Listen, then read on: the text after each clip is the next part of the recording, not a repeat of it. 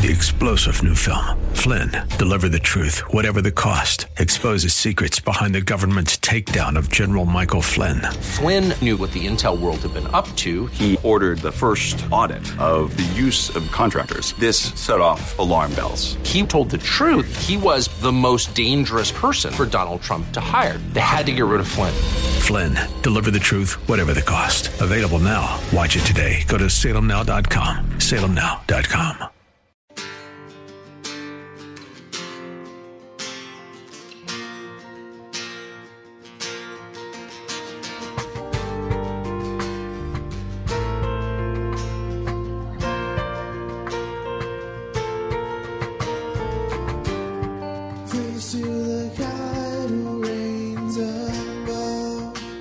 Hello, and welcome to In the Word, a ministry of Calvary Chapel of Orlando. We hope that God speaks to you today as we continue our study verse by verse, chapter by chapter through the Bible with Senior Pastor Will Ramirez. Today, as we continue our study in the book of 1 Samuel, Abigail tries to save her house and humbly asks David to forgive her for her husband's foolish words and turn away from his wrath. We'll pick it up in 1 Samuel chapter 25 verse 21. Once again, that's 1 Samuel chapter 25, verse 21. And so now we're going to actually pause here in verse 21. We're going to pause to go back in time to get a glimpse of David's mentality as he's coming up to meet Nabal before these servants found him. And his mindset is not pretty. Look at verse 21. Now David had said, Surely in vain have I kept all that this fellow has in the wilderness, so that nothing was missed of all that pertained unto him, and he has requited me evil for good. So and more also do God unto the enemies of David, if I leave of all that pertained to him by the morning light any that beep against the wall. David was so fuming mad that he'd been verbalizing his thoughts during the trip. He's marching on the way down, and he's like, Certainly in vain have I kept all that this fellow has in the wilderness, that nothing is missed of all that pertains to him. He is required to be evil for good. In other words, I did the right thing for no good reason. For nothing. For nothing. Doesn't pay to do the right thing. Doesn't pay to help others. Look at what it has done to me. David's not the only one to ever go through that struggle. Asaph, one of his worship leaders after he became king, went through a similar struggle. Turn to Psalm 73 with me. We read it in our scripture reading. He starts off the psalm. He starts off with the truth because he's going to take us into the depths of bad attitude for a little bit. The truth is, truly, God is good to Israel even to such as are of a clean heart. That's the truth. Truth is this God's always good to those whose hearts are pure towards Him. I'm not good, is what He's going to tell us. and the reason I was off is because my heart wasn't pure. I was in a bad spot, I was in a dark place. He said, As for me, my feet were almost gone. My steps had well nigh slipped. I almost went down a path that would have wrecked me spiritually. For I was envious at the foolish when I saw the prosperity of the wicked. I was envious. I saw how good they had it. And he's going to go on. I'm not going to read all the verses. You can read it on your own where he talks about how good they had it and what he saw with his eyes. He said, I watched the righteous man struggle his whole life and he goes into the grave. I watch a, a wicked man be blessed his whole life and everything's good. He's prosperous and happy and he goes into the grave. And I came to the conclusion, what does it matter? What does it matter how you live? He said in verse 13, this was his conclusion. Truly, I have cleansed my hands in vain and washed my hands in innocency. I'm naive. I am foolish. I can't believe I bought this malarkey. Can't believe I listened to people who told me that doing the right thing and being good pays. He said, he said, but I came to a place now where I'm saying if I'm going to say that still, I would, I would be so wrong. That's so wrong. That mindset I had was so wrong. I would offend against the generation of your children. I would be stumbling others down the same path I almost stumbled down. Now, he goes back. He says, When I was trying to understand this, When I was trying to understand how this all worked out, he goes, It was too painful for me, man. It was rough until, until I did this, until I went into the sanctuary of God. And then I understood their end. It's not just about this life. You see, Asaph came to a conclusion I don't do what's right, so good comes back to me. You know, it's interesting when you hear people, motivational speakers, philosophers talk today, and they talk about why it's, you know, the right thing to do good things. Because, I mean, if you bring up the concept of, well, there's no God, you know, there's no standard or whatever, and they say, well, but we're still good people, and here's why you need to do good, do good things. And of course, you're sitting there, well, why does it matter? Well, no, no, this is why. When you do good things, good things come back to you. When you do good things, you feel good. All sorts of reasons where it's, you know, you get some kind of benefit. There's some type of legal contract that's working here, a karma type of thing where, you know, if you do the good things, then you're better off. That's a lie. That's not what the Bible teaches. The Bible doesn't teach anything about legalism. That's not why we do what's right. We don't do what's right so good things come back to us. That's the very definition of legalism. I do this and you give me heaven, God. And it's the same thing if we expect that God is required to bless us because we've been good. Asaph in Psalm 73, verse 21 says, Thus was my heart grieved I was pricked in my reins, my very soul. it got down to the, a soulish issue. I realized something's so wrong about how I'm approaching my relationship with God. I was convicted. I was spiked. God found something in my soul that was so off. It was so wrong. So foolish was I and ignorant. I was like a beast before you.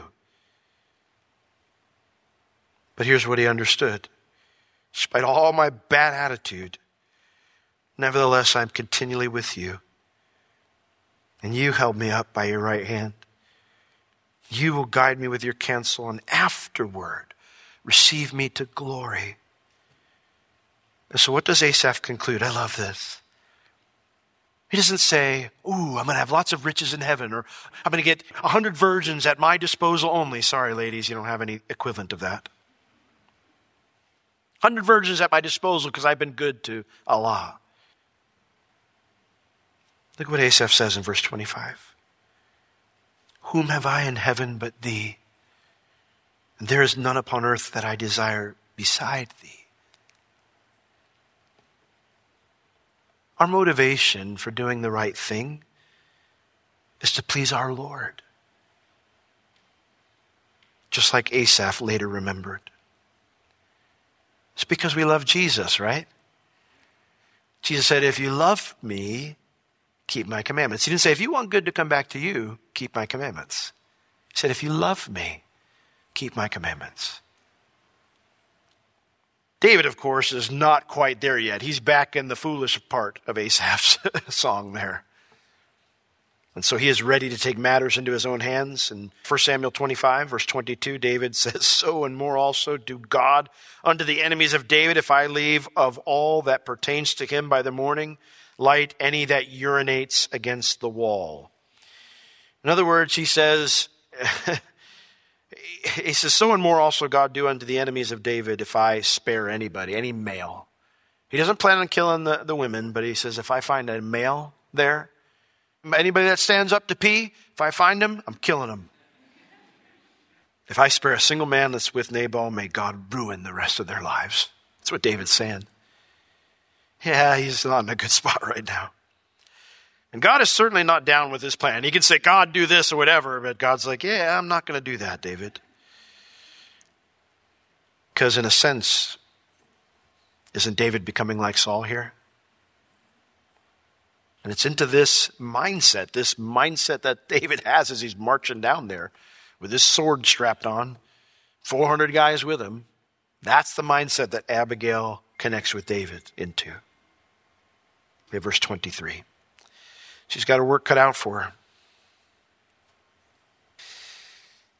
And when Abigail, verse 23, saw David, she hasted and lighted off the donkey and fell before David on her face. and bowed herself to the ground and fell at his feet and said, Upon me, my Lord, upon me let this iniquity be. And that your handmaid, I pray you, speak in your audience and hear the words of your handmaid. You ever been in a situation where someone says something and it's so wrong, so hurtful, so offensive, and you've not been the one to do anything wrong in the situation. And then you go home and you cry out to the Lord about it, and the Lord's like, hey, you need to go make this right. You ever been there? I don't know about you, but I'm normally like, I'm sorry, I think I heard incorrectly. What, what do you mean I need to go make this right? I didn't do anything wrong. There is so much character, so much humility, so much of a submissive heart toward the Lord here from Abigail. So much courage. Upon me, my Lord, upon me let this iniquity be. Kill me and be done with it. Leave everybody else safe. I mean, that's in essence what she's saying.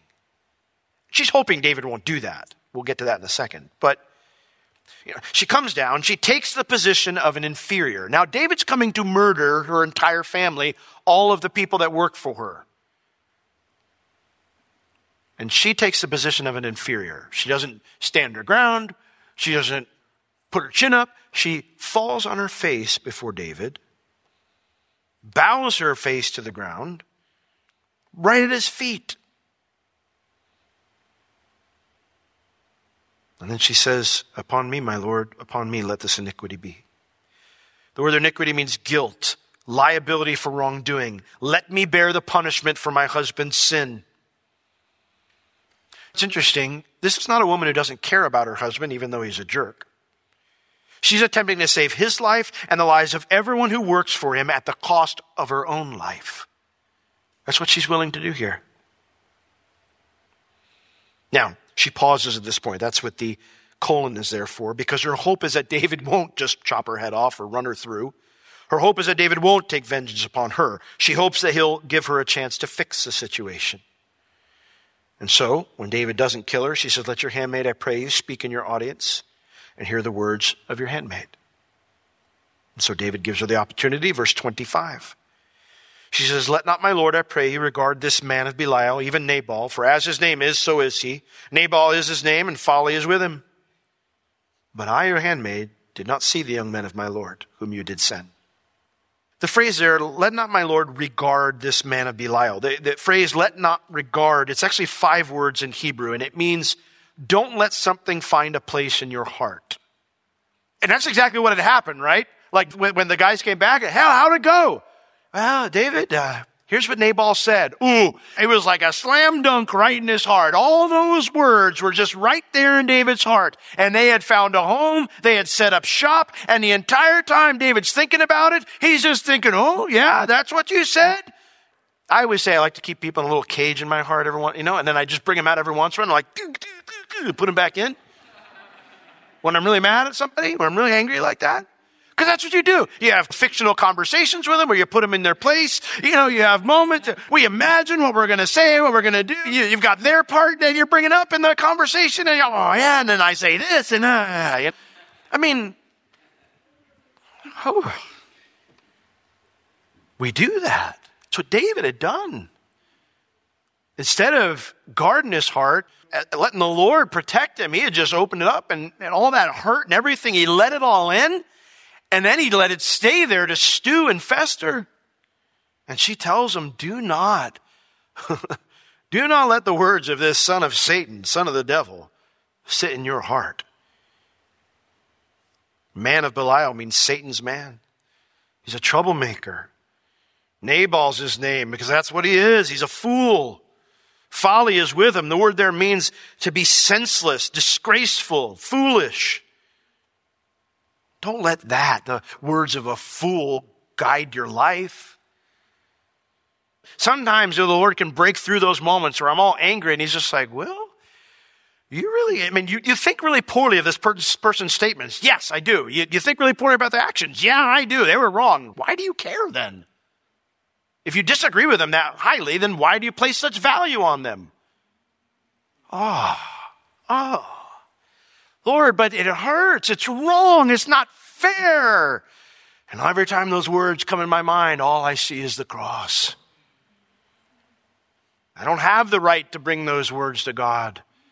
I mean, I can verbalize it. He's big enough to handle it. That's not the point. And he wants us to pour our hearts out to him. But those words are not going to, he's not going to be like, oh, yeah, you know, you're right. It's not fair. Go get him. I got your back. He says, Will, you, you already know it's not fair. And that's where the wrestling begins. Will I allow that to remain festering in my heart?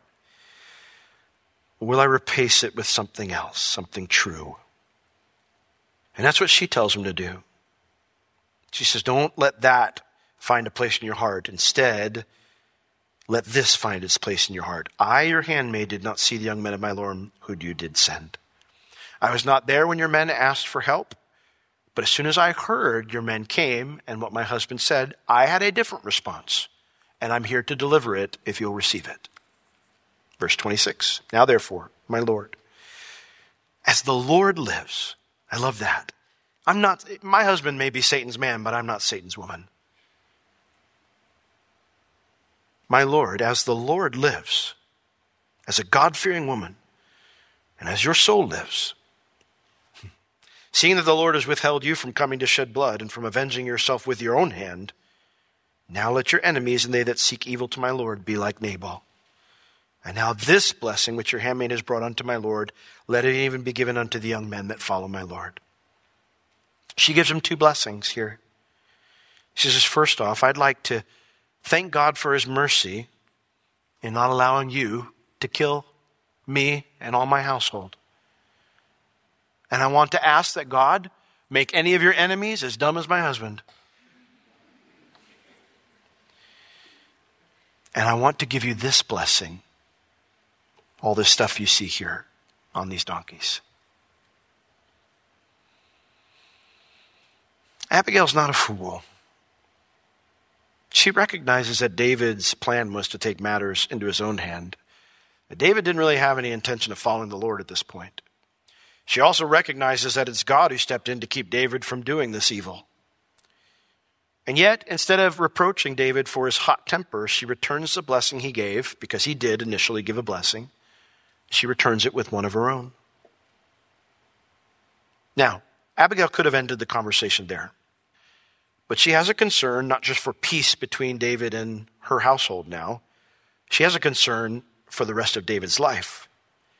I don't know how she knows this, but she knows that David is destined to be in a position of authority over Nabal later on as king. And she doesn't want this to come back on them then. Look at verse 28.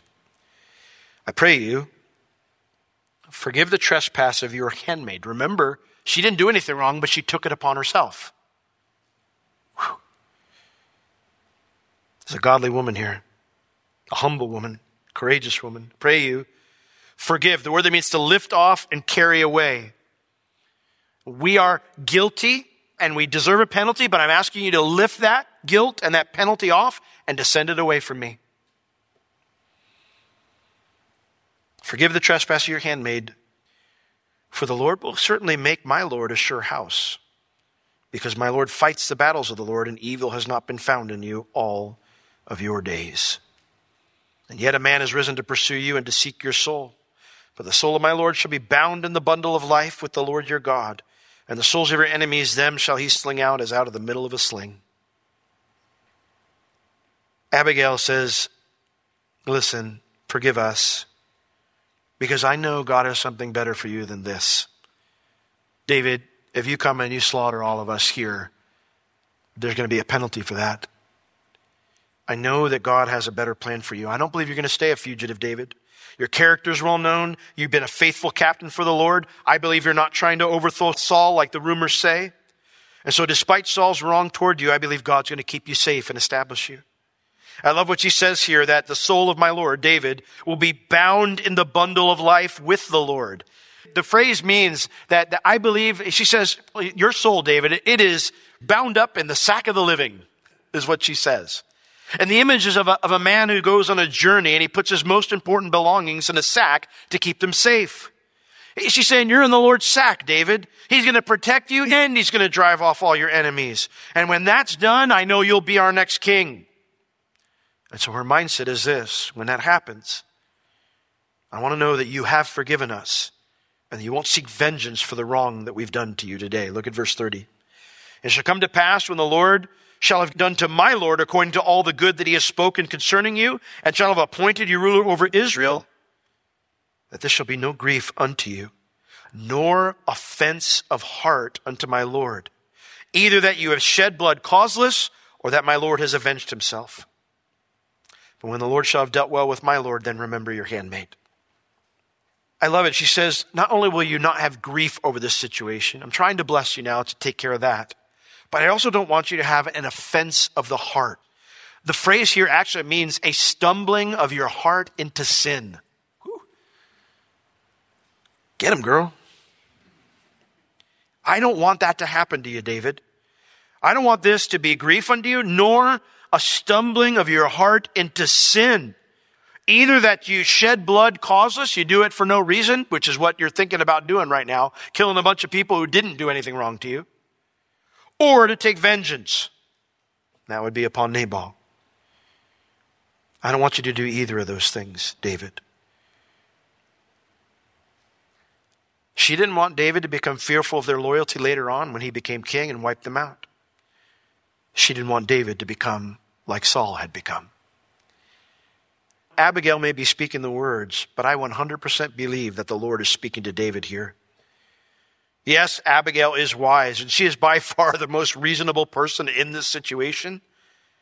But I believe the Lord is warning David that he's about to travel down a path that Saul's already taken. A path that would be very difficult to return from if he starts down it. And I have found that God is similarly gracious with us. When we are headed down a path that dishonors Him, He puts numerous speed bumps in our way to get our attention, to reason with us, so we'll be reasonable and turn around. Because here's the truth how David responds to Abigail here will determine what kind of king he's going to be, even though he's not a king yet. I've heard many Christians say, well, I'm not important right now, or I'm not influential. And I'll make sure to behave better when I am important or influential someday.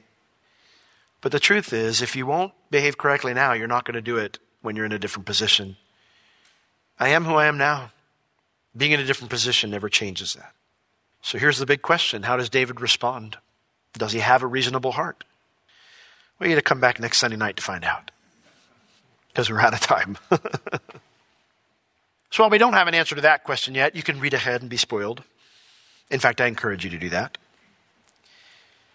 But what we can know this week is that Abigail had a reasonable heart. She humbled herself, even though she did nothing wrong, because she knew that's what was required to spare a ton of lives. And if David had responded with that similar reasonable heart in the first place, there wouldn't have even been this crisis. When we talk about being reasonable or having a reasonable heart, it doesn't mean leaning on your own understanding. That's a mistake. God's not saying lean on your own understanding or logic. That's being prideful.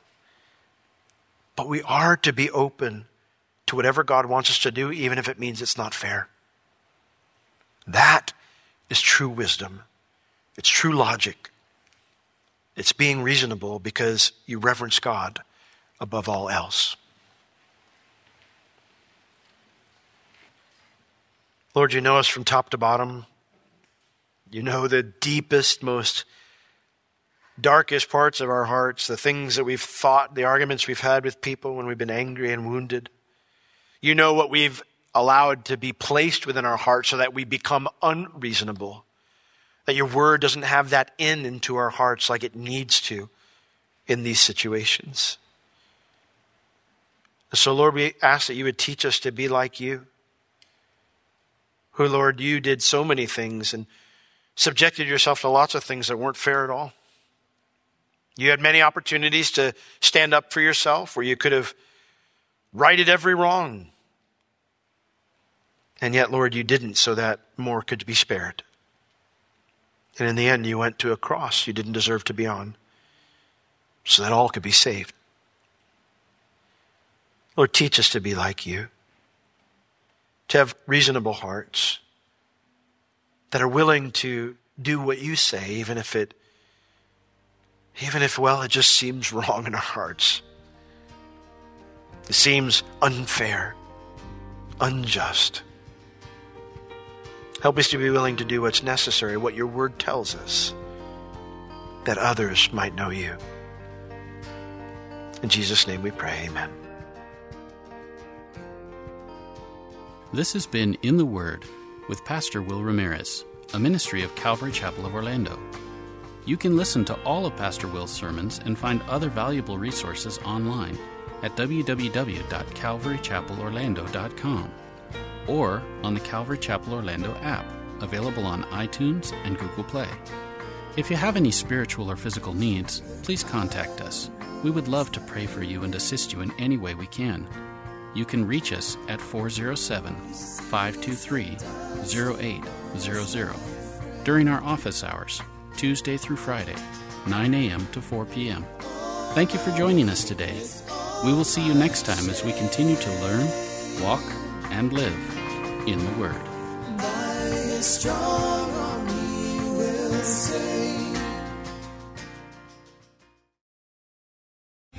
Three star general Michael J. Flynn, head of the Pentagon Intelligence Agency, knew all the government's dirty secrets. He was one of the most respected generals in the military. Flynn knew what the intel world had been up to. He understood its funding. He ordered the first audit of the use of contractors. This set off alarm bells.